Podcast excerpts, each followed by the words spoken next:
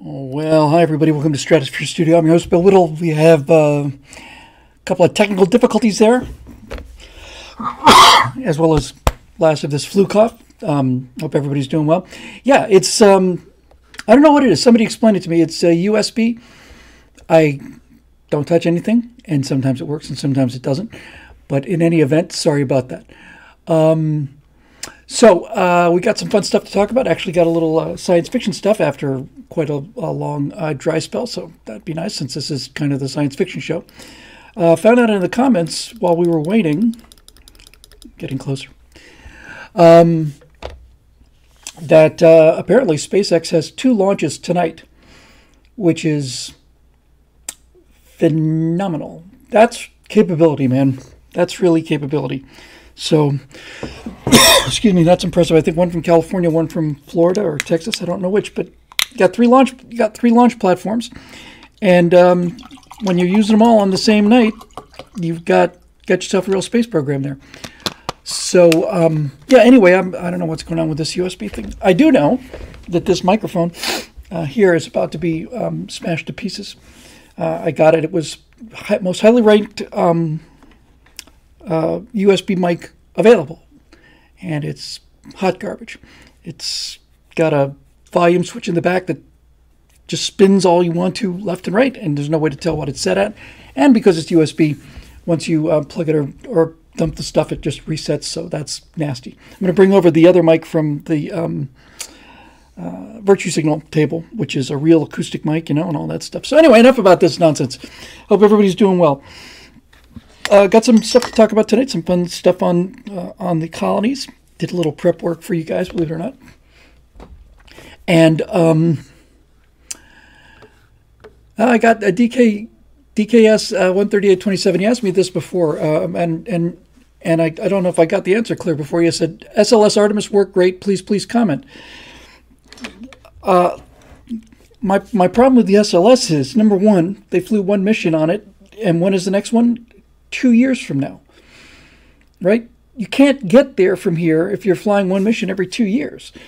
And one of the reasons they're flying every two years is because I heard that they had to um, take parts off of the first one intentionally and move it on to Artemis 2. That alone is, is enough of a warning, but but the fact of the matter is, is that not only is the technology old and obsolete, it costs an absolute fortune. It's billions of dollars per launch. And ultimately, it's using space shuttle engines, which are reusable engines, but they're chucking them into the ocean. It's just nothing about it that makes any sense at all to me. Nothing.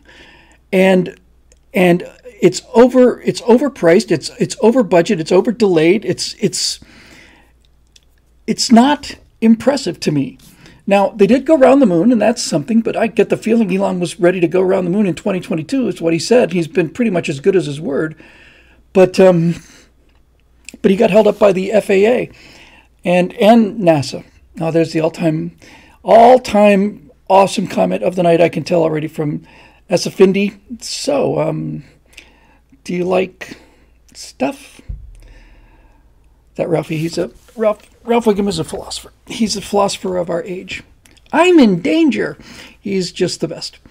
Um, so, uh, you know, I'm not trying to come down on you, but it's just, it's just I've, I've spent my entire life, the middle of my life anyway, watching NASA sit there and do nothing.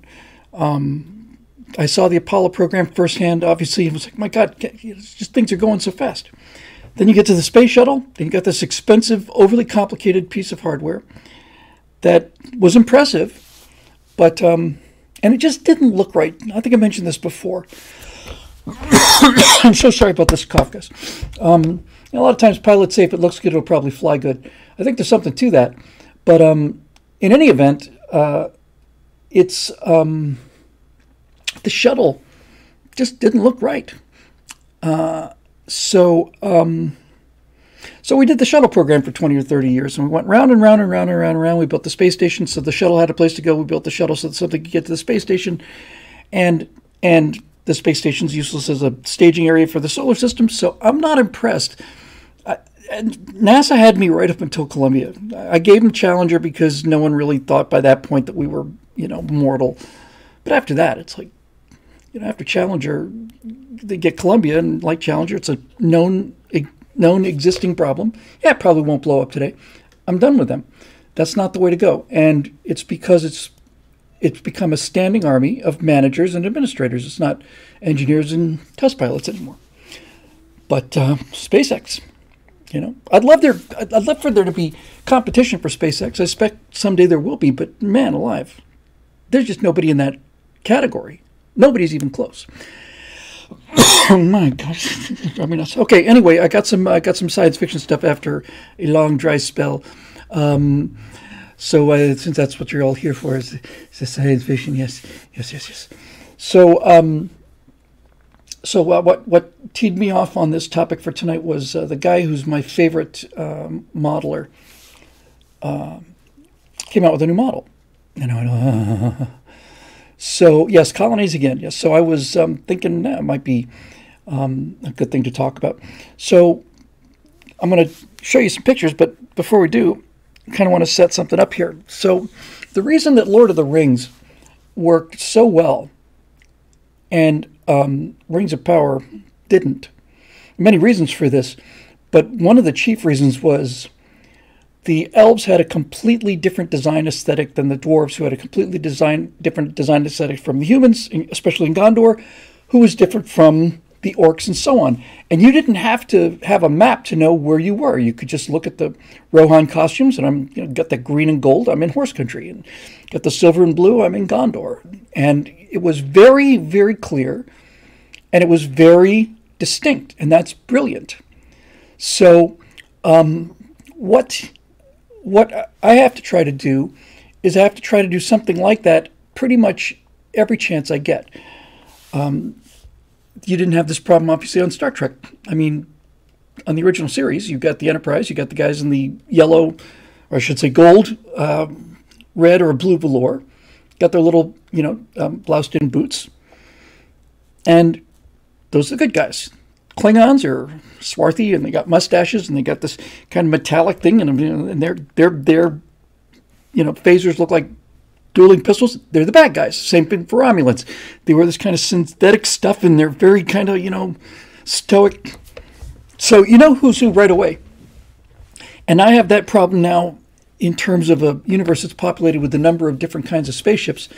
How do you determine from looking at something whether it belongs to us or not. to me, this comes down to two things. First of all, the technology has to match. Uh, the fun thing about the colonies is it's kind of in a set in, a, in an era of transition where they're starting to come up with this uh, magnetic field thing that's actually a pretty decent form of artificial gravity. And when you combine that with fundamental hull streamlining so that you can dip into a gas giant atmosphere and refuel for free, now you've got reasons for ships to look different than, say, the Aurora or, you know, Discovery or something like that. So the amount of streamlining it has determines whether it can dip into an atmosphere and how deep it can go. But but mainly, it's it's more like a design ethos. Now, U.S. military hardware is obviously contracted out to a bunch of different people. General Dynamics makes the F-16, and um, uh, McDonnell um, makes the uh, the F-15 and so on. Lockheed makes the F-22, F-35. but they look they look like American planes. They're painted like American planes. And when you see a U.S. Air Force or Navy airplane, it looks like it's an American plane. Conversely, if you look at a Soviet plane or a Russian plane, rather, or you look at a Chinese plane, they also have a distinct look. That's what I'm looking for. I'm looking for a distinct look. So, I found a guy who's um, and this is kind of one of the advantages to not being able to have kind of upfront budget where I can say, make me go and bring me the head of a pig. Um, sometimes when you're dependent on somebody else's work, you have to find a way to square it. If you're going to use this, you want to use this, not exactly what you wanted, but so that gets your mind thinking. I think we might have talked about this before on role playing games when you uh, in Traveller, they would say you roll a character. When you're playing a desktop role playing game, you want high scores on everything because that means you'll succeed at everything. So you want straight tens or twenties or twelves or whatever. But when they were doing that for Traveller, the, the authors of that particular role playing game said, listen, trust the dice. If you have a guy who's got an education of, of 20 and an intellect of four, that'll tell you a story. Likewise, if you've got a guy who's got an intellect of, of um, 20 and education of four, that'll tell you another story. If a guy's got a lot of stamina but very little strength, that's that's how you can find out what's unique about this person. I thought, okay. I'm so sorry, guys. This is just driving me nuts. It's just a tickle. You know, it's just had bronchitis when I was a kid, and anytime I get a little bit of a flu or cold, it's cough stays with me for a while. So anyway, um, I need I need things to look like they're ours, and then I need things to look like they're theirs. So tonight I want to talk about the things that look like they're ours. We've got this um, one designer out there. I believe he's a Russian guy, but um, he's going to be the guy who's designing the American, which become the Aurora ships, right? They're they're going to be the good guy ships, and the the entire arc of the story is these colonies are breaking away from from Earth and breaking away from uh, you know what used to be America. And so I've got the same company like McDonnell Douglas or Lockheed built ships for the United States Space Force, and now they're building ships for Aurora, the Aurora Federation, or the Aurora Republic, whatever the case may be. And and so they've got to look like they're the same family, but they also have to look significantly upgraded, right? So um, so that's uh, where we're going to go today. So um, let's take a look at some of the ships from this guy. Uh, give him his name after all this, wouldn't you? Uh, where'd he go? Um, he is on uh, CG Trader. I think his name on there is Executor. Anyway, he's he's got his own art staging page, and I'll try to link to it if I can remember to do that. Um, but here we go. All right. Uh, thank you, Raven's Eye. Uh, let's see if I can figure this out. So uh, the company, the fictional company that I came up with is is Regan Dynamics. I happen to know an engineer named uh, Brent Regan, who's the smartest guy I ever met in my life, and who builds his own airplanes and stuff. So I thought Regan Dynamics would be awesome. So we're going to see Regan Dynamics ships. They'll be the good guy ships, and a couple of other comments just real quick. Um, this is a personal choice for me. I suspect every single person in this audience would make the same choice. But this came out of the Cold War, and, and it's just just seems like the American way to go. If you've got an awful lot of resources, you can go with quantity. If you have limited resources in terms of personnel or whatever, you want to go with quality. So, linking this whole thing back to RK, everybody drink now. You could take it. You could consider the the Soviet um, attitude towards their military as kind of R based. Build as many of these cheap little rabbits as you can. Don't spend too much money on any of them. You don't have to train the guys particularly well. Just overwhelm them. Just flood them. That's what Soviet military doctrine has been ever since World War II, certainly. And throughout the Cold War, they had four or five times as many tanks and airplanes as we did in, in the U.S. and NATO. I'm glad you said Boyd class there, Steve Young. I'm going to get to that. I have a little subchapter on that. So that meant that, that Western stuff had to be significantly better than the than the Soviet stuff. Had to be able uh, uh an F-15 had to be able to not just shoot down a Russian jet, had to shoot down five or six or eight Russian jets to stay in to stay in the fight. Right. Same thing for the M1 tank and, and the, the T-72s and so on.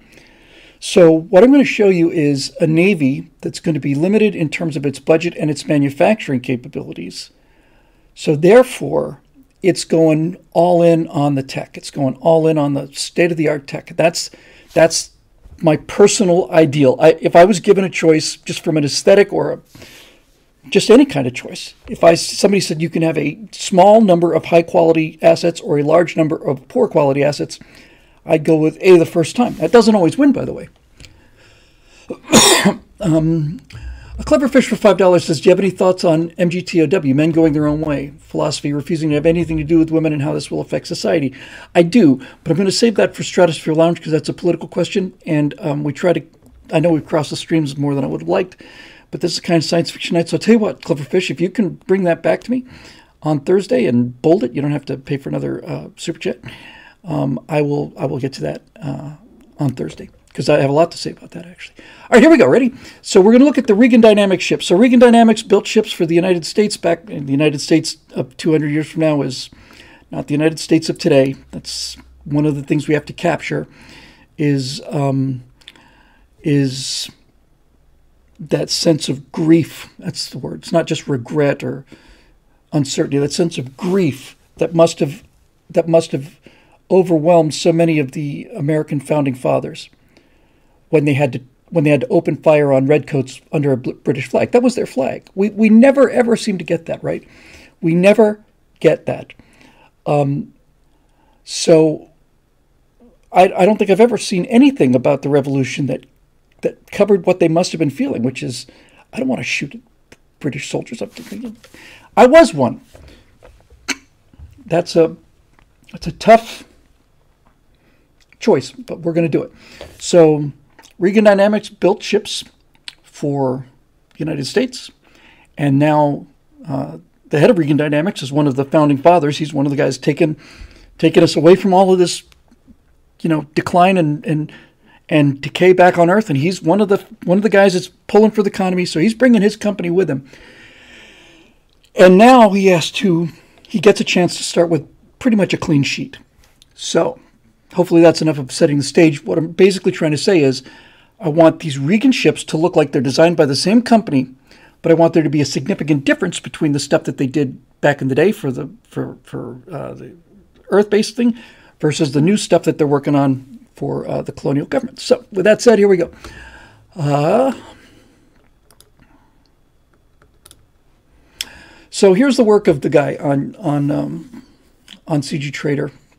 It says all everything you're about to see are models of his own uh, design, and none of them are textured, which really hurts. Now the one on the bottom, you've seen me playing with a little bit. I was trying to texture that thing, but these this are a version of his um, exploration ships. So let's see what else this guy's got and see if we can get ourselves a sense of, of where his design eye is. Oops, that's not what I wanted. Let's try this. Went the wrong way. I know the contrast is a little poor here, but these are basically just three designs. Now you would say, well, they sure do look awful slick for a spaceship. You know, we're trying to be realistic about this. But the way I uh, able to justify this is, you know, if you can get your gasoline for free, it's probably worth building some streamlining, if only to save the time, if not the money. So because some ships have streamlining and some don't, the streamlined ones can do wilderness refueling. They just basically set themselves up in an elliptical orbit that dips them into the um, into a gas giant's atmosphere. They scoop up hydrogen, and so on. Yes, they look a lot like too much like Star Wars, but they're but they are along the same design lines and and Star Wars has lots of little greebles on everything, and these are going to be more like panels. So I'm going to have to find a way to make this explanation a little bit better. But in any event, in any event, let's look at some more of these things from this guy. I like that a lot.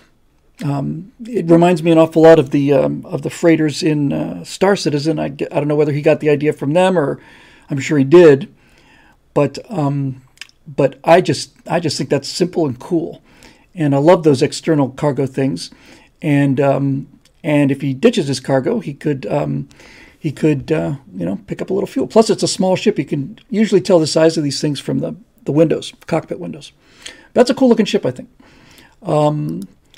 He's got uh, transports. This is the hardest one to see because the contrast is very very poor, but it's got that kind of rounded kind of look. It's kind of you know a bit like the uh, uh the rebel ships. I don't really like it, but um, I mean, I don't, I don't like that that it's that similar. This thing, I suppose, you could probably bring this thing into an atmosphere, just flip it upside down, and kind of surf the atmosphere a little bit.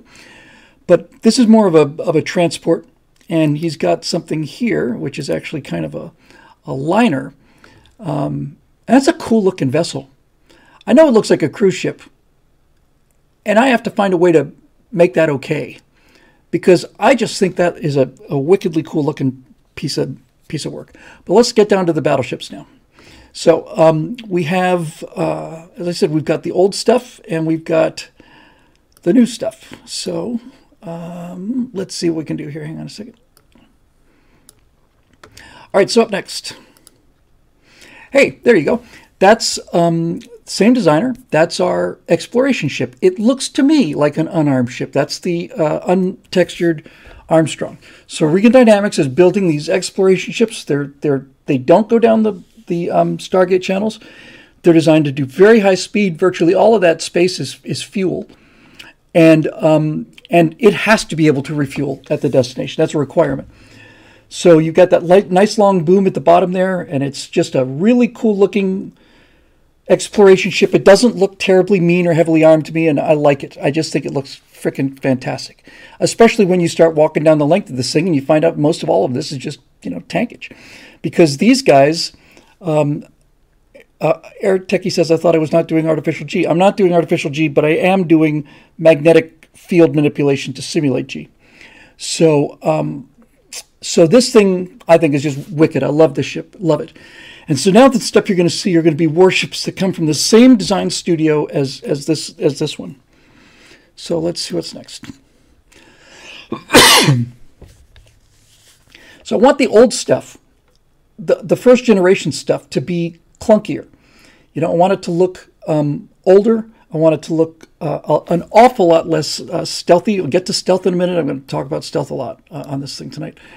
Um, and and so all of that is there. So this is kind of the um, this would be sort of the old version of the cruiser, and then um, this would be what's already flying with the you know with the existing Earth forces. So what would Regan Dynamics new, do if they had a uh, blank sheet of paper and a decent sized paycheck? If they were this design might be 40, 50 years old, maybe even older. What would Regan do if they were going to go with a much more um, low signature uh, new version of a cruiser? I think the one I would pick for the new cruiser. This is the old cruiser. The new cruiser would be uh, would be this one which looks like it means business to me, boy.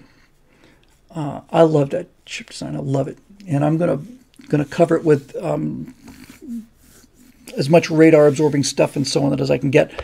But that thing looks like it means business. I think that thing looks like it's really, really mean business. Architect says stealth does not work in space. Don't get ahead of me, man. I'm not done yet. Trust me on this. Um, okay, so that's that's just cool looking. And then ultimately, look, when it's all said and done, that's what you want, right? You just want something cool looking. So now we'll go to what the old uh, revenue cutter. Uh, it's a really odd design. I keep thinking of it as shop vac, but because it's so weird, I like it.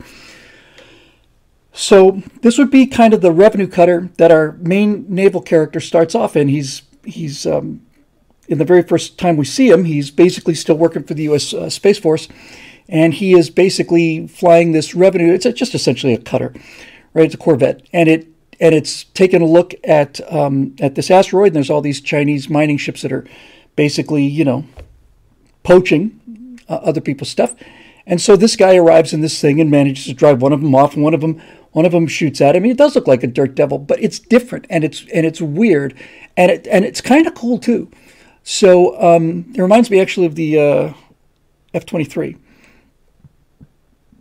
no, the F thirty, the other one, the, the one that lost to the F thirty five. Um, but it's it looks older, but it looks kind of cool. So this is going to this whole class of ships. This is an old class of ships, remember, um, and uh, and it's going to be replaced with an experimental ship that's designed by John Boyd.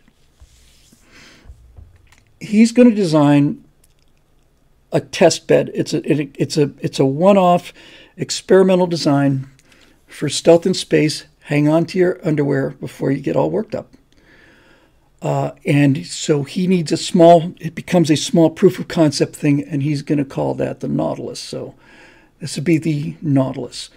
It's very small. It's very in line. Those engines can actually be pulled back in. There's all kinds of heat deflectors on the on the back end of the engine. I will get to that. Um, but but this thing is able to get close enough to fire, and uh, it has no essentially no defensive capabilities at all. So this becomes very much like a World War II submarine, not a modern nuclear submarine. But I like it. I think it looks cool, and I think it looks, you know, serious and experimental, and and and not particularly good looking. Now this next one is the one I'm, I'm a little most uh, I don't want to say ashamed of. It's just this this final one is um, is pretty. I kept trying to think of a word for it, and the only word I can come up with is baroque.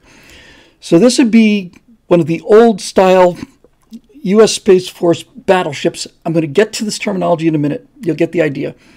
Okay, so this is this is the old one. Hang on now, because this thing is is a little freaking weird.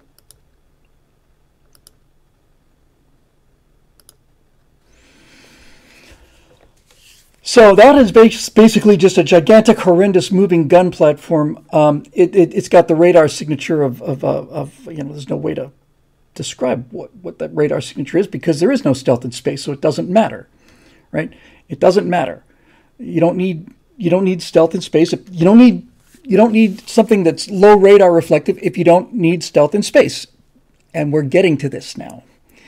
So it's like I said, the only thing I can think of is uh, Baroque. Uh, Greg, we're talking about um, talking about my um, uh, science fiction series called The Colonies that I've been talking about on this show and Stratosphere Lounge show for years now.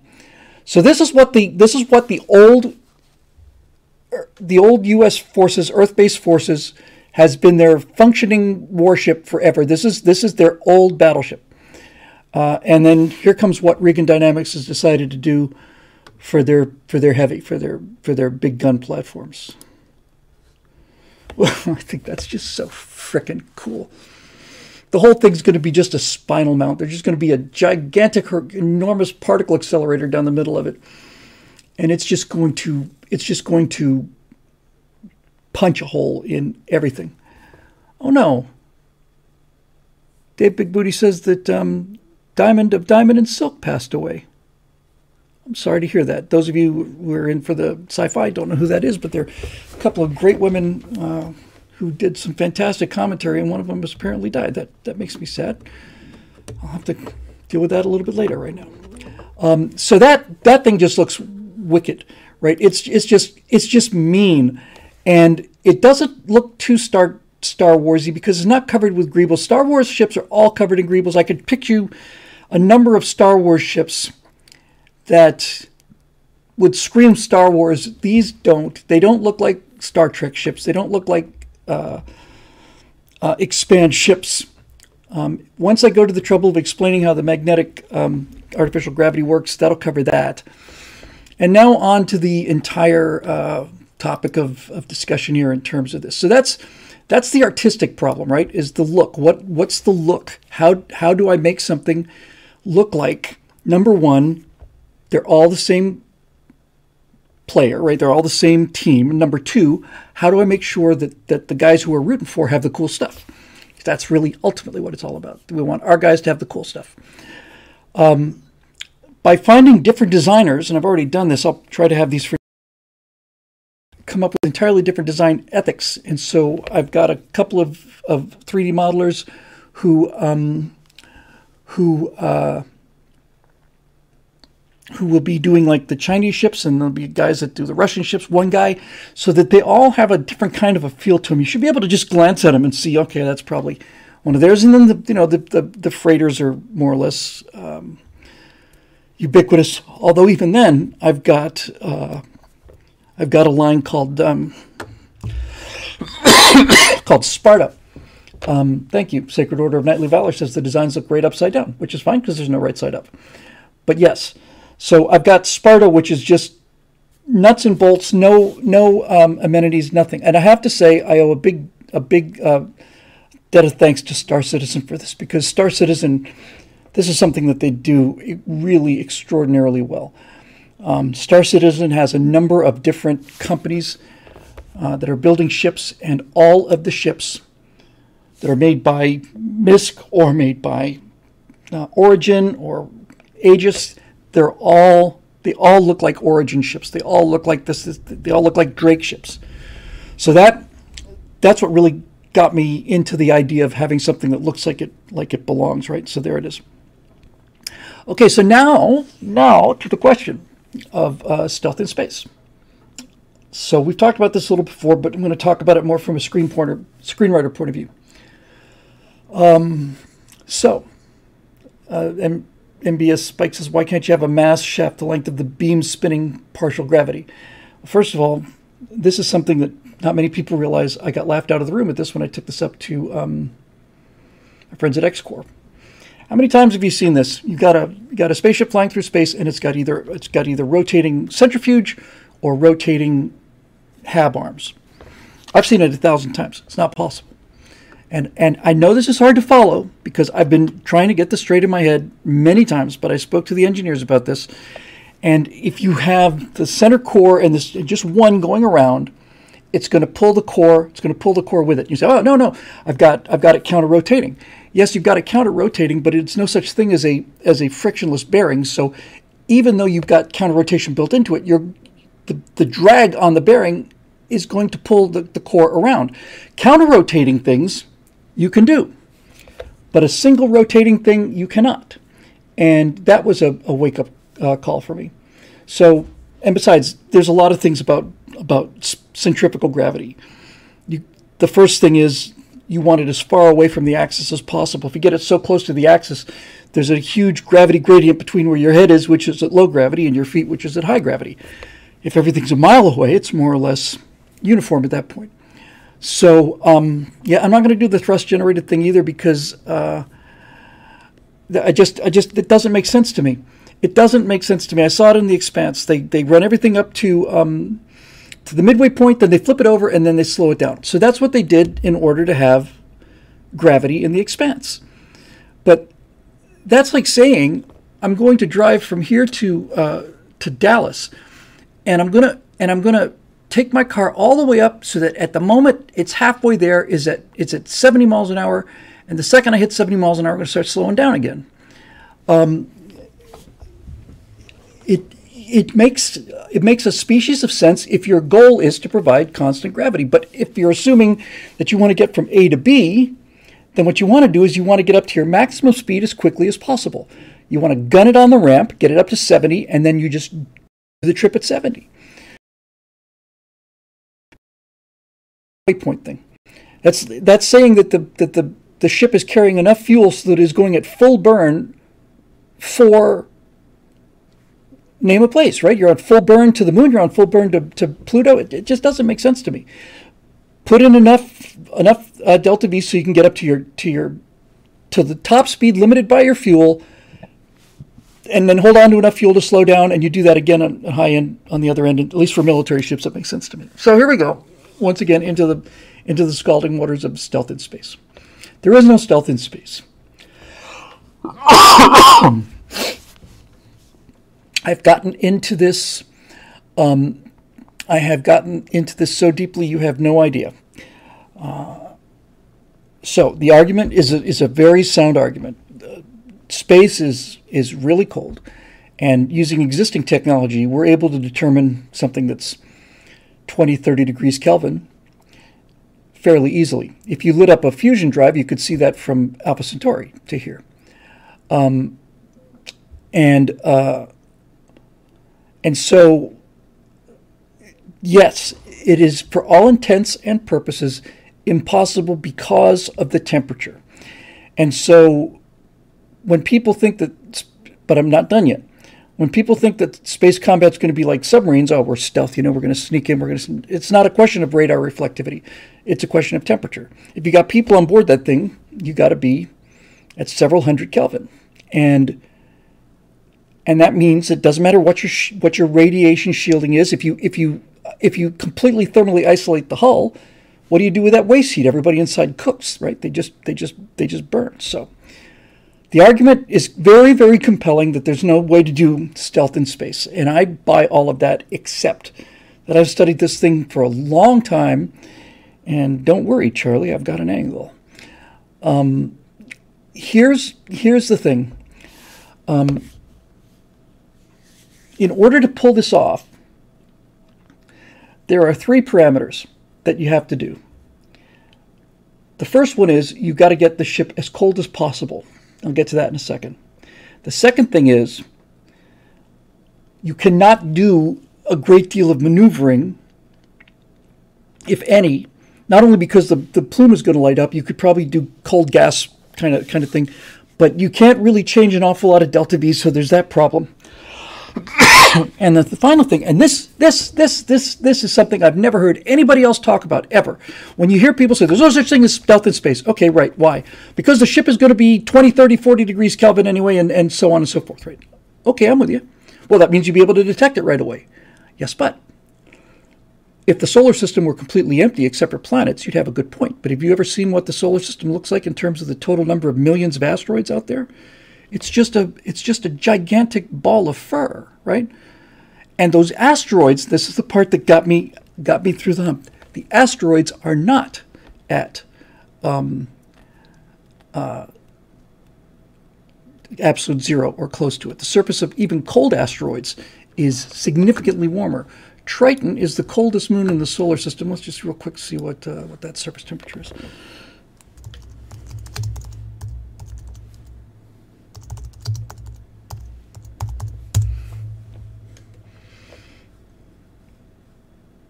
It was negative 391 degrees Fahrenheit. Uh, what is it in Kelvin?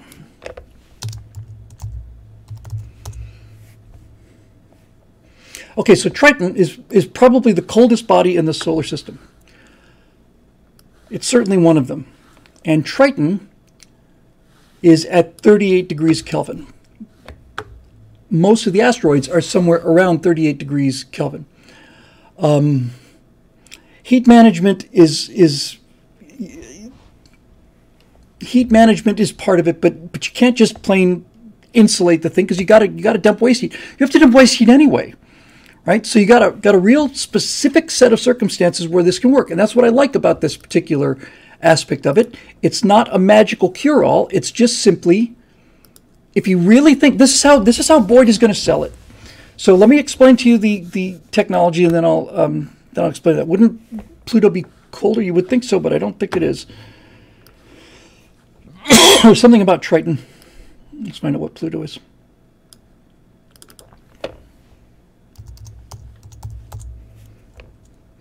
Yep, I was right. Pluto is 44 Kelvin. Okay? So, it turns out that the solar system consists of millions and millions and millions and millions of specks that are in motion that are at about 40 Kelvin, somewhere in that general vicinity, right? And so when people say there's no stealth in space, they're right. It's not that you can't detect the ship.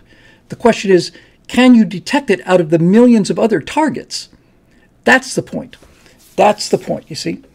Um, so now the question is how can you do this technologically? If you put the crew inside a very small space and you insulate it with liquid hydrogen, I forget the exact numbers, you can get it down to. Uh, I, I, these numbers are, I had them, I don't have them now, so don't hold me to them, but you can get it down to somewhere around 30, 40 Kelvin. However, if you put the front of the ship and you and you refrigerate the side that is the aspect. This is a single aspect operation. You can only do this if you're pointing right at the enemy. If you point the nose directly at the enemy and up front you have liquid um, helium, you can get down to about five Kelvin.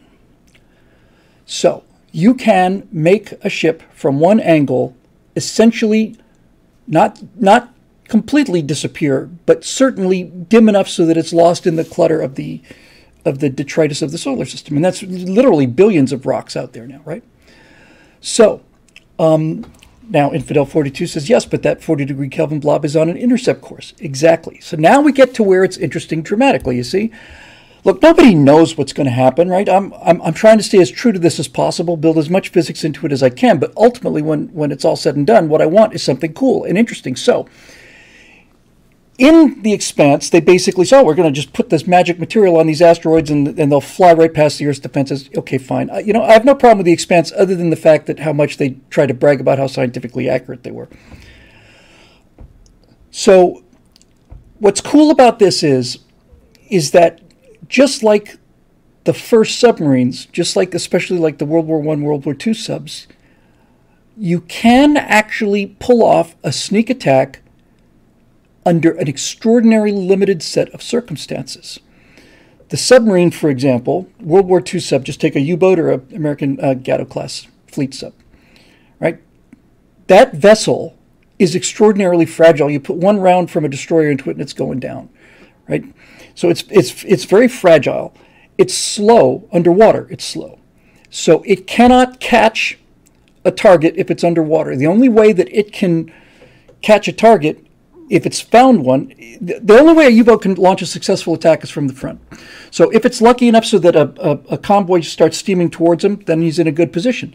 Many times they would detect a convoy and then they'd go out of, at nighttime especially, they'd go way out to the limit of visual range, surface the boat, stay low, race ahead on the surface. The sub on the surface is faster than most transport ships, although it's not faster than warships.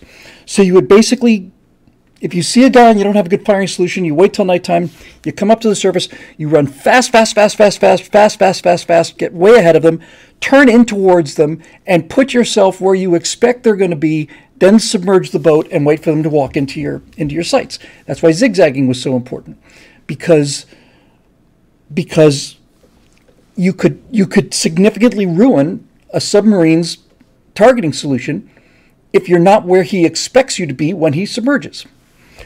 So, that severely limits a submarine. What it essentially does, guys, is it takes it takes stealth in space from behaving like a nuclear submarine, like it does in The Expanse.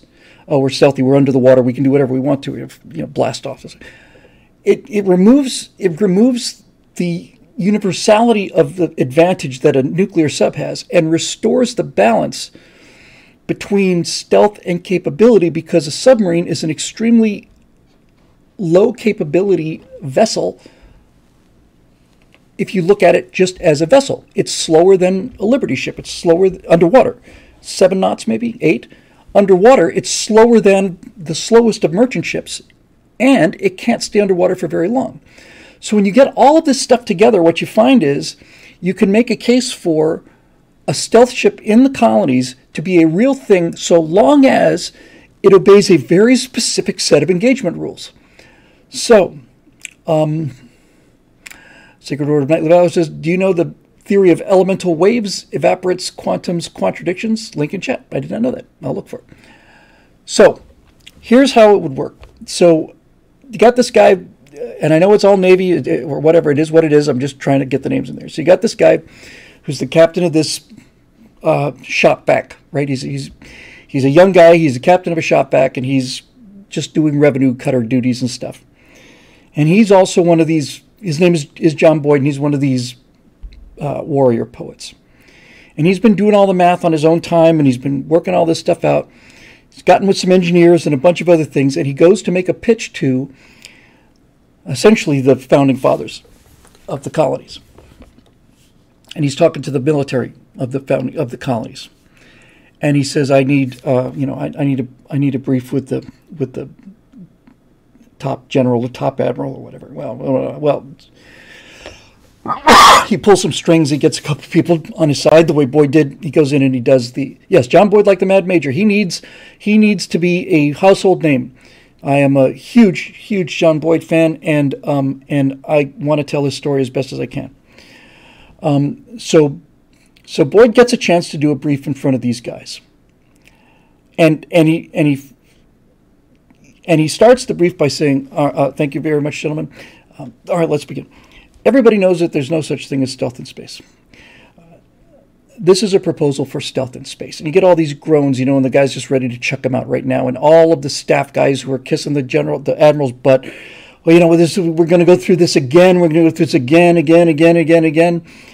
And the guy's just going to say, this, this, this, this, this, and this. I've run these numbers, and uh, and they work. And he says something. This is an art. This is a writing problem. He says something that gets the the admiral's attention because John Boyd gave them. I, I, mentioned this in the Cold War series. John Boyd, yep, same Boyd, uh, Sadwings, same Boyd uh, did the OODA loop. He did um, uh, energy maneuverability theory, and he did a briefing at the Pentagon. And I say in, um, I say in the one of the Cold War scripts that it is the most. It was the briefing that won the Cold War. Boyd got a chance to give his energy maneuverability briefing to a top Air Force admiral. Uh, sorry, Air Force general, top guy. He's got all these slides. He's got um, he's got uh, Raspberry there to help him. He's got all this. He's gonna you know he's gonna just lay this thing out. It's a six-hour brief. He gets to Washington. They both fly a couple of F 100s up there, which I thought was cool. They're ready to give the brief, and as they're walking into the briefing room, the, the general's aide said, "You'll have you'll have 15 minutes with the general." And Boyd says, "It's a sir, this is a six-hour brief. You have 15 minutes with the general." So, all right. So Boyd's cool under pressure. So he basically starts the brief. He said, uh, "Gentlemen, uh, please turn your attention to these slides." These slides show uh, various altitudes and airspeeds for various aircraft in our inventory and also various aircraft in the Soviet inventory. Our numbers are in blue, the Soviet numbers are in red. You'll see them compared one to one, and everything that you see in red is where the Soviet aircraft is better performing than the uh, American aircraft. First slide, please. And he shows, you know, the, the MiG-21 against the F-4. Then he shows the MiG-17 against the F-4. Then he shows, you know, he shows this against the F-105. And all of these slides are almost completely sea of red. Little tiny little windows where it's blue, but mostly it's all red. And um, and Boyd basically says uh, the conclusion, sir, based on the data that we have from our own aircraft and enemy aircraft, is that we are significantly outclassed technologically by the Soviet Union in our engagement in Vietnam and around the rest of the world. Uh, are there any questions? He does this in 10, 15 minutes. Says, what do you mean, are there any questions? Major said, what? Boyd says, well, General, I was given 15 minutes for the briefing. The time has expired, and I was wondering if anybody had any questions. And then the general turns to his colonel and says, cancel all of my appointments for the rest of the day. And that's the most important briefing. That's the briefing that won the Cold War because you can't win the battlefield unless you have air supremacy. Overwhelming advantage in, in the air. You cannot operate on the ground without the air. And you cannot have air supremacy, especially against a numerically superior opponent, unless your aircraft are significantly better killers than the enemy fighter aircraft are. So, oh, you beat me to it, Dave Big Booty. So this is the era when John McNamara is basically deciding that um, what America needs is uh, is one jet that'll do everything. It'll be the Air Force jet, the Marines jet, it'll be the Navy jet, and it'll be a fighter and a bomber, and it'll be a transport, it'll be everything. It was the F-111 swing wing flying bus. Boyd met this engineer who built the thing down in um, in Florida at the test range down there. And he basically said, You the guy who designed the F 111? He said, Yep. He said, Well, you've designed this piece of crap. And he didn't say crap. He said, It's too heavy, it's too slow, it's got the turning radius of a bus. It takes three states to turn that thing in. That swing wing adds all of this weight. You know, it's you you could have cut could have cut ten thousand pounds off of this vehicle. You can't see from behind, you can't see anything, doesn't have a gun. He's just bam, bam, bam, bam, bam, bam, bam, bam, bam, bam, bam. And that engineer, to his undying credit, General Dynamics engineer said, All right, sit down, John. And they got out a napkin and they decided what the ideal fighter airplane would be if they had it to themselves. And they built the F 15. Although Boyd didn't like the F 15 as much because he still thought it was too big and too heavy. He wanted a Rapier. And what he designed was the F 16. And uh, when that aircraft was built, it was the original specifications for the F 15 Eagle were uh, not a pound for air to ground, right? This is an air superiority fighter. So the F the F-15C is in fact a single seat air superiority fighter, but it's such a damn good design, so powerful, it's got such a great wing that they made the F-15E Strike Eagle, which is a two-seater ground attack aircraft version, and the and Boyd didn't want anything hanging on the F-16. He didn't want anything. And if you look at the if you look at the YF-16, the the prototype, it is significantly smaller and lighter and sleeker than the production F-16. So they had some compromises, but but the F-16 and the you know F-15 is undefeated, 172 to nothing, I think, if I remember correctly, or 112 to nothing, something like that. The F-16 is is not only one of the best aircraft in the world today, but they've also made more of them than any other fighter aircraft than the MiG-21. So that's quality and quantity. So that's Boyd's story. So this guy is basically Boyd, and what he's basically saying is, listen, theoretically, yes, it is possible to detect us. Theoretically, if you put us into interstellar space, yes, we'll, we'll, we'll, we'll stand out. But inside the solar system, there are so many other objects that we can get as cold as, as long as we're not showing off, as long as we're not lighting up our, our, our, our flares or anything like that, you know, with our, with our thrusters and stuff, and as long as we direct the waste heat aft, aft of the, of the ship away from the target ship within those strict confines. And for a limited period of time, we can get a, a, a ship that houses a crew and we can get it down to 8 Kelvin. So there's more discussion, you know, and all the staff officers are saying they've tried this kind of thing before. It's blah, blah, blah. Regan is there, and he's saying, "Would you need to build something like that?" And he says, "Well, we'd want it small. It'd be a, a test bed." So "Yeah, I like that. We could use as many existing parts as possible, but configuration would have to be completely different, and we'd have to we'd have to get into some exotic materials and and and, and at least line the the front face, the front aspect of it. It's gonna have to have a lot of cool stuff in there." And Regan says, all right, how many do you think you need for the crew? I don't know, tiny thing, six, seven, something like that.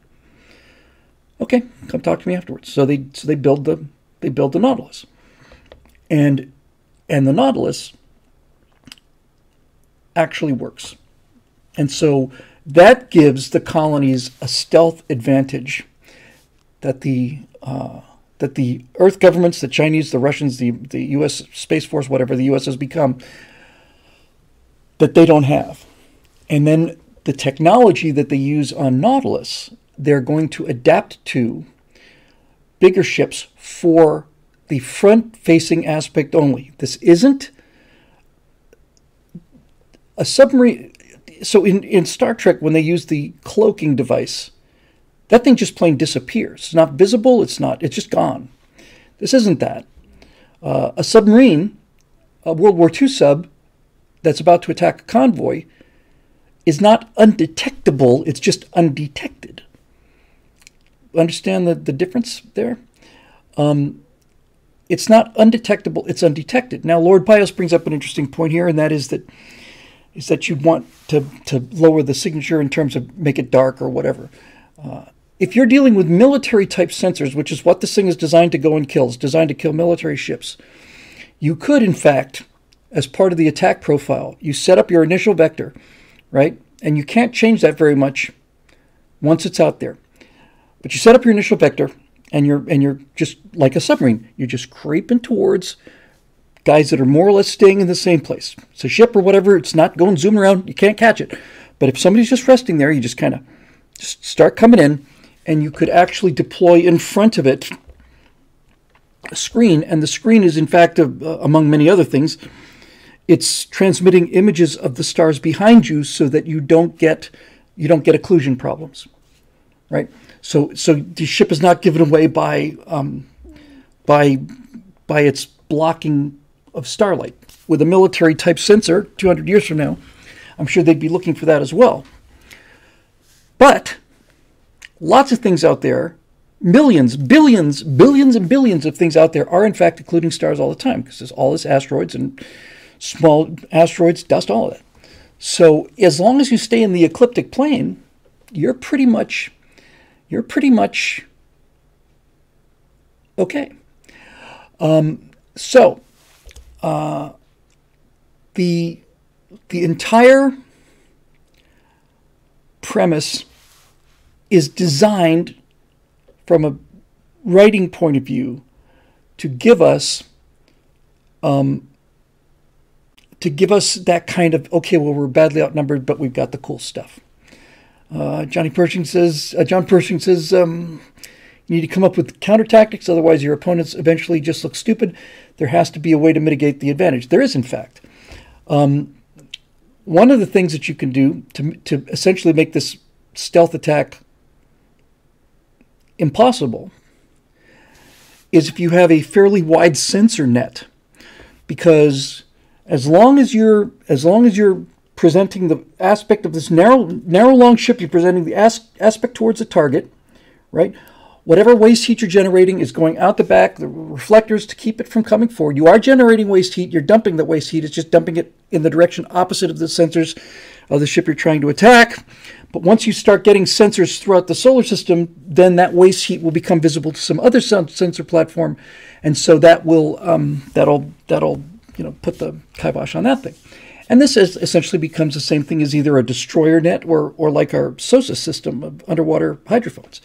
Yes, you can mitigate against it, but space is awful big. And and and so what you end up with, I hope, what it feels like is you end up with a balance, right? You end up with a with a with a balance. You end up with something that that evens the odds but doesn't give you a super power. You don't want a superpower. You want something that's enough of an advantage to make up for your enormous disadvantage in numbers. And you want this technology to be extremely difficult to pull off. So there's that aspect to it. And then it becomes much like aerodynamic stealth, airplane stealth, right? We put out the first stealth fighter, the F 117, so think of that as the Nautilus, right? Then you design something that's a lot more capable. In fact, it's the most capable jet ever built, the F 22. So the lessons you learned from the F 119, which wasn't even really a test bed, that was something called uh, uh, something blue. they put a the the preset, predecessor to the F 119. They put it on a pole out in in uh, Mojave Desert and beamed radar beams at it and just uh, something blue was the name of the test bed. Um, have blue, thank you. And um, and then they made the 119, which you know was relatively stealthy, but as an airplane it was garbage. Couldn't turn, couldn't do anything. It's just but but you couldn't see it. And then by the time you get to the F-22, now you're beginning to incorporate stealth technology. Now, the Chinese have a, a today the Chinese have a fighter called the um, J-20, which is supposed to be stealth. It's the size of a bus. And the Russians have the uh, the Sukhoi 52 called the Felon. Both of those are supposed to be uh, stealthy jets. I'm not convinced of either of them. Um, I'm not convinced. Uh, when I when when when I see them in combat, I'll believe it. But right now, I don't believe that either one of those aircraft are particularly stealthy. They're stealthier than what they had before, but I don't think they're even close to the F-135 uh, I'm sorry, the F-35 or the F-22. So when you've got when you've got an outnumbered bunch, look, uh, th- this show is awful. Is, did I say 52? Sorry, SU-57. Um, so I'm talking about this from an entertainment point of view. It's not a military thing so much as it's as this episode is about how do you take science and make it into fiction without blowing the science out the window. So what you want is you want balance. You want drama because because drama is everything. If you don't have drama, then you got nothing.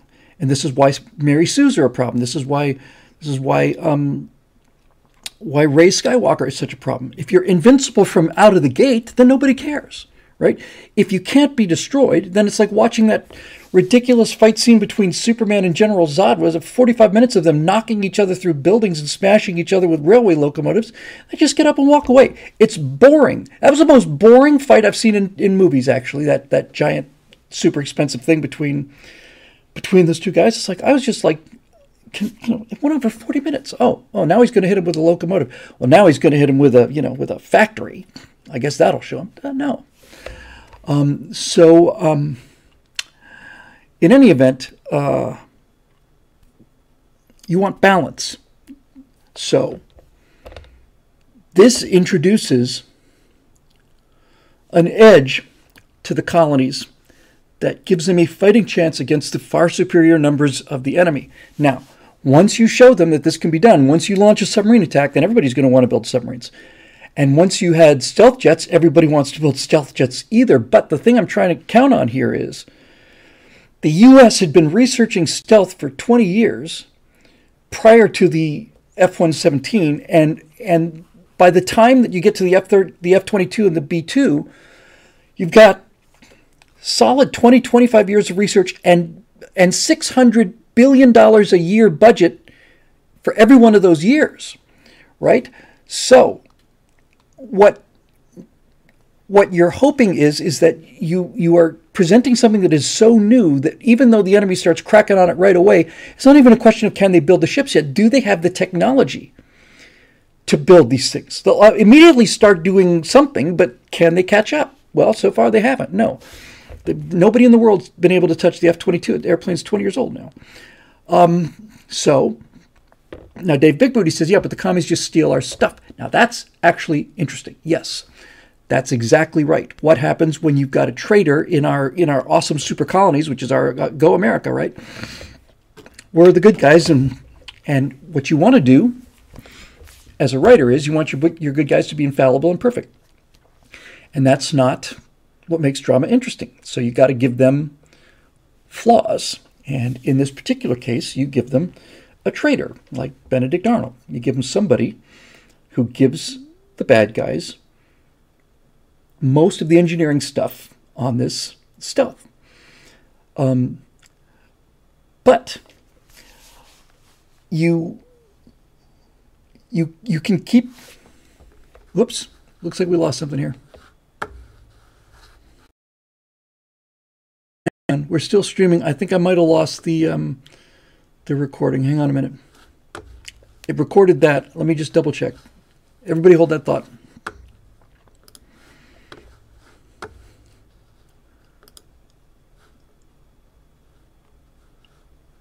Something, I just got a big error message there. What was it?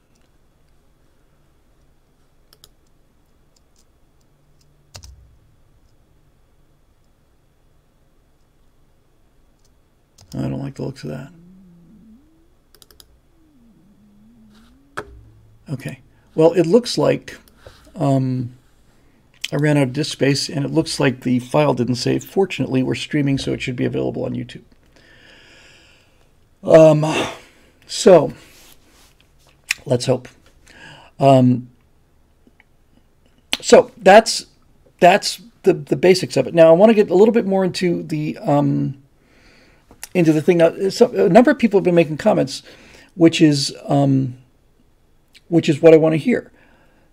Yes, this this could work for a very limited number of situations like decapitation strikes. First, classic example, the classic example of all time, and, I, am just going to steal this. I'm going to steal a lot from history. I'm just going to retell it verbatim. I'm just going to retell history verbatim.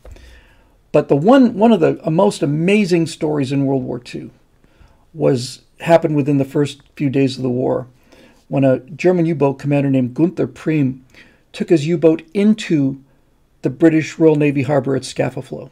He took a boat into Scapa Flow. It was limited access into this inland sea, and um, and all of those were were uh, blocked by submarine nets and um, and and sunken ships. And they got a look at it with some aerial reconnaissance, and Prien decided he could probably work his U-boat around these wrecks, and he got inside of Scapa Flow, which is, by the way, it's 20 feet deep there, right? I mean, you, you, there's there's essentially no submerging. He went in at nighttime, and he and he got in there. Now, fortunately or unfortunately, depending on which side you're on, um, the most of the Royal Navy had had left Scapa Flow by the time Prien got in. So he went after the biggest thing he could find, which was a British training battleship, obsolete battleship called uh, HMS Royal Oak, sent her to the bottom, and then Prien had to get out of there. Uh, but that the, the the amount of skill necessary, he's literally warping the thing around the, these these sunken sunken hulks. He's he's he's literally doing like full full you know left engine all the way uh, reverse. You know he, he's just he's just cranking this thing around. And somebody I saw a picture once of of like a little tiny bridge or something, just a tiny little thing. And, you, and, you, and he took his U-boat through there, and I just thought, my God, the guts on that guy. He, he was many times he thought he'd been detected because cars on the on the side of the road had their um, high beams on them. So um, anyway, that kind of thing is interesting and dramatic because the thing about a sub is it has one defense only, and that is it is its ability to escape detection. Uh, which brings me to my next topic, which I've, I've often given a lot of thought to about the space combat thing for the colonies. so, during this briefing, uh, Boyd is basically going to say something to this effect. He says, uh, "All right, uh, uh, gentlemen, let's let's just review. Um, what was the dominant warship of the of the pre world of the pre World War One, pre World War Two? And there'll be a lot of eye rolling and so on. say battleship. That's correct, sir. What was the dominant uh, weapons platform of World War Two? It's the aircraft carrier, correct, sir. What was the dominant platform after World War II? It's a nuclear submarine, correct. Admiral, what do all three of those things have in common? What is it about these three platforms that made the previous one obsolete? And the Admiral's going to get it in one. He's going to say detection range. And that's going to impress Boyd. He's going to, yes, sir, that's right. That's kind of, that's really impressive, sir. Yes, that's right. Detection range. It's exactly what it is. All three of those weapons have the means to destroy their target. Question is can they detect the target and can they get into firing range? And so the detection range of a battleship would be limited by where the horizon is at the very, very top of those tall masts, and those masts were up there for the for the uh, gunner platforms, um, to to use their optics, but it's limited by the horizon. Hang on a second. First time chat from the faster blade. Terms of service are the legal agreements between the service provider and the person who uses that service. Person, okay, I don't know what that has to do with, but anyway, um, thank you. Um, so, so a battleship essentially can see out to the horizon. That's why later battleships, uh, once the airplane became reasonably feasible, would have a couple of aircraft on the stern. They'd launch them off of a catapult, and then they'd just land in the water, and then they'd just winch them aboard those those seaplanes increased the detect the detection range of the battleship. They could they could tell you where an enemy was within a certain limit, right? So, for the sake of the argument, the battle the aircraft carrier that replaced it replaced the battleship because the detection range, the ability to detect enemies of an aircraft carrier, far far larger than it is of uh, um, a surface ship. And by I say detect enemy, I mean also detect them and avoid detection yourself, right? And then you get to nuclear submarine, which has a very long range detection level, but is also able to get very, very close without itself being detected. So the, so the game is who can get, who has the lower signature so they can get in close enough for the first shot, for the kill shot. And, and that's what makes a weapons platform obsolete. The, the aircraft carrier if the aircraft carrier had guns on it, 16 inch guns on it, instead of airplanes, and those guns reached out to two, 300 miles with the same kind of accuracy that a dive bomber had, you wouldn't need the airplanes. But um, yes, detection range, Andrew DeLay says, and, and engagement range are two different things. And now we're in. Now we're back into the dance again, right? Yes, we've detected them, but do we now? Now we know where they are. Now we have to get close enough to engage them with our weapons. Can we get close enough to engage them with our weapons without them detecting us? Or can we get close enough to get to them so that they can't run away from us? So all this stuff is in play. Um, but it makes it really, really interesting. Now, if you if you go with the um, the idea that stealth is essentially impossible, and essentially it is. I've been trying to think about this, and I what I'm left with is you kind of come back to the the main weapon of a space-based warfare, it kind of comes back to a vessel that looks and feels an awful lot like a battleship. In other words, since everything is visible, what you want is you want range. You want to be able to reach out and hit somebody. That means range means power for energy weapons. It means power for the size of a gun. It means all of that stuff. So, so range generally means you want something big, and then you also want something that can run down the target because if you detect a ship and it's got more delta V than you do, then you can have all the range you want to. If he's able to get out of it a firing range, then you don't then you don't get the kill. Now, this is where you get into that three-way battle between speed, armament, and armor, right? Which two do you want? You can't have all three. Armor's heavy. And and so if you've got a ship that's fast, you can have a fast ship that's heavily gunned but lightly armored. That's a British battle cruiser like HMS Hood, and that showed what happens when you don't have enough armor. The Hood just blew up. Bismarck fired on it, it blew up. So Hood had speed and Hood had firepower, but it did not have. Other ships would have a great deal of armor and a great deal of guns, but they didn't have any speed, which also made them vulnerable. I can't think of a case where something had um, armor and speed, but no guns, because I guess it doesn't make sense, but you get the idea. Uh, from a Ma- D- Master 12. Bill, have you ever seen the WH40K episode web series, uh, Warhammer 40K web series? If the Emperor had a text to speech device, I have seen it. It's the Astartes of fan-made 40k dark comedies. I have seen it. It's very, very funny. It's great. a couple of those 40k fan fictions are, are, are just astonishing. There's the one that takes place on a on a on a uh, demon uh, legion ship.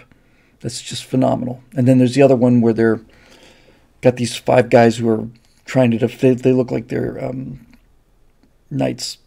Anyway, uh, yeah. So 40k is awesome. So so now you've got this this world where. So I'm just trying to think this through, right? You got these gigantic, huge battleships like that pagoda thing I showed you. It's it's it's a Christmas tree. It doesn't care. Everything's lit up out there. So it doesn't matter how, how big the signature is if you can detect anything out there, right? If you got a if you got a un if you got an unshielded, uncooled ship at, and it's at 100 150 Kelvin, you can see it anywhere in the solar system. You can see it in the next solar system. So it's no longer submarine things. It's no longer even battleships or aircraft carriers. Now you're talking about combat. They said that subcombat, truthfully enough, modern subcombat is a game of hide and seek with bazookas. The weapons are fatal. All you have to do is hit it once, generally speaking. And so whoever can get that first shot off will kill the enemy. And it's it, quite conceivable that you get your shot off, they get your, their shot off after you, you kill them, and then they kill you. So hide and seek with bazookas is a good way to put it. Blind Man's Bluff is a great book about that. But space is not like that. Space, and it's hard to visualize this. So space is essentially imagine an enormous, hugest warehouse ever. It's got a completely flat floor, absolutely flat floor, and all of the players are wearing flashing strobe lights on their heads. Right? That's what space combat is. You can see everybody all the time. You have the ability to use long range energy weapons that have the advantage of being able to go further, relatively instantaneous, but whose whose damage falls off as the square of the distance. So, you know, they're they're long range weapons, but they're not really kill shot weapons. Useful, maybe dazzling the guy, blinding his sensors. You may get lucky on one of those hits. you can send a missile. A missile will deliver a fatal kill on a warhead, but the missile is susceptible during its flight time. It's susceptible to point defense systems and all the rest of it. Then you've got things like uh, like uh, uh, mass drivers, uh, railguns, and railguns will put out a lethal shot, kinetic shot. You get hit with a railgun slug, that's the end of the game for you. But the the the pellet, the, the, the weapon, the actual the actual kinetic kill device is still moving very, very slowly relative to the speed of light. So you have a chance to dodge those things. You see that thing fire and you you change your your position, chances are you're going to be out of the way by the time the enemy gets there. So this is why stealth is important. It gets you inside the engagement range while remaining outside of their detection range. Um, so anyway, uh, that's uh, that's basically you know how it works.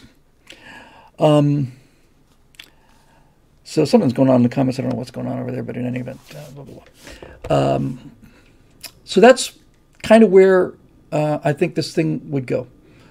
Um, and then the, there's a lot of a lot of talk too about are you above the plane, are you below the plane? And most people say, you know, well, space battles are always fought in a plane.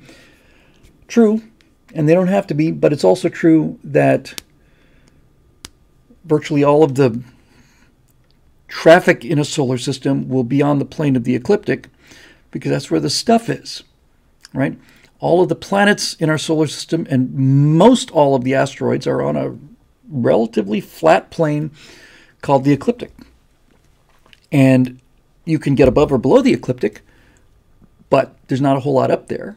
And if you're following my argument, that's kind of where you don't want to be because there's very little background. Um, it's not camouflage exactly. It's like clutter. It's like it's not jamming either. What am I trying to think of here? In a way, it's like camouflage, right? You get a really good camouflage pattern, and it's designed to make you invisible against the background. And that's basically what we're talking about.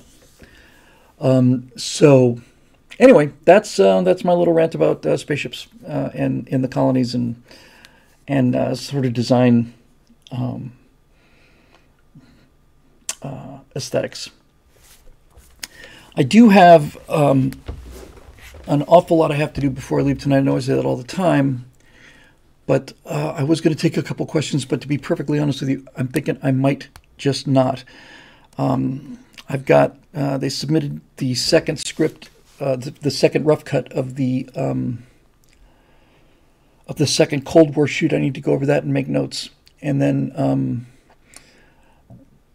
excuse me, I have a bunch of other stuff that I need to get done too. So while I would normally take questions tonight, I think I'm going to pass because if I do, I'm only going to get to one or two, and and I I think right now I'm just going to have to just bail. Um, uh, P, that's a good question. P7 2017 says, hang on, are any two solar systems arranged on the same plane? By chance, se- several of them will be, but not by design.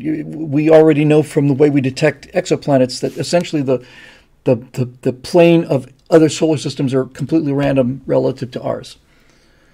Even though they're all inside the galactic plane, as far as I know, the actual orbit plane is more or less completely random and I think that's basically got something to do with how the um, how the initial uh, gas cloud collapses, and when that when that nebulae collapses into um, into the accretion disk that forms the solar system, it picks up uh, rotational angular momentum from from just the randomness where the most stuff is. So that's basically it, I think.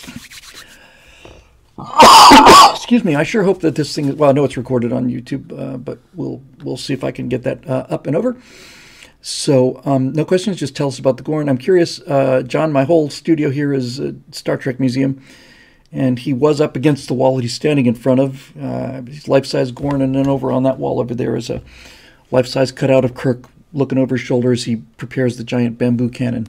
So that's pretty cool. Um, Cold War series is looking great. I've got four episodes done on the um, the new thing I'm doing for Daily Wire, Empire, Empire of Terror, and this may be the best writing I've done. Uh, I really like it. Uh, so um, that's coming, and uh, hopefully it'll make up for, you know, my uh, absence in other things because it has pretty much been full time. But in any event, there's there's that.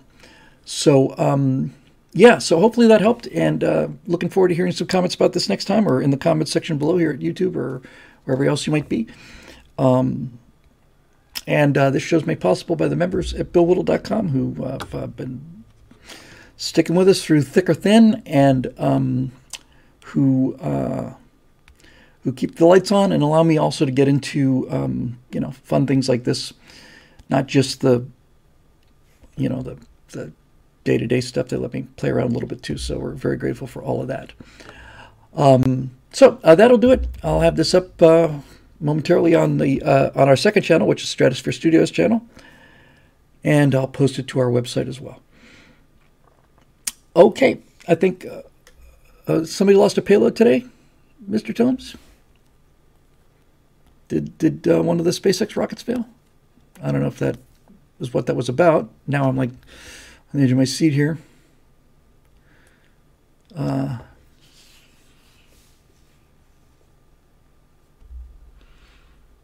let's see. Well, I guess I can look it up.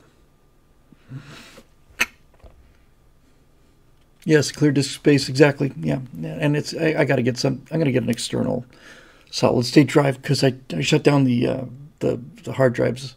Oh, Branson was he? I don't know. I don't know what's going on. Um, Thank you guys very much. Anyway, I'll figure out something. Something happened. Virgin, Virgin lost something.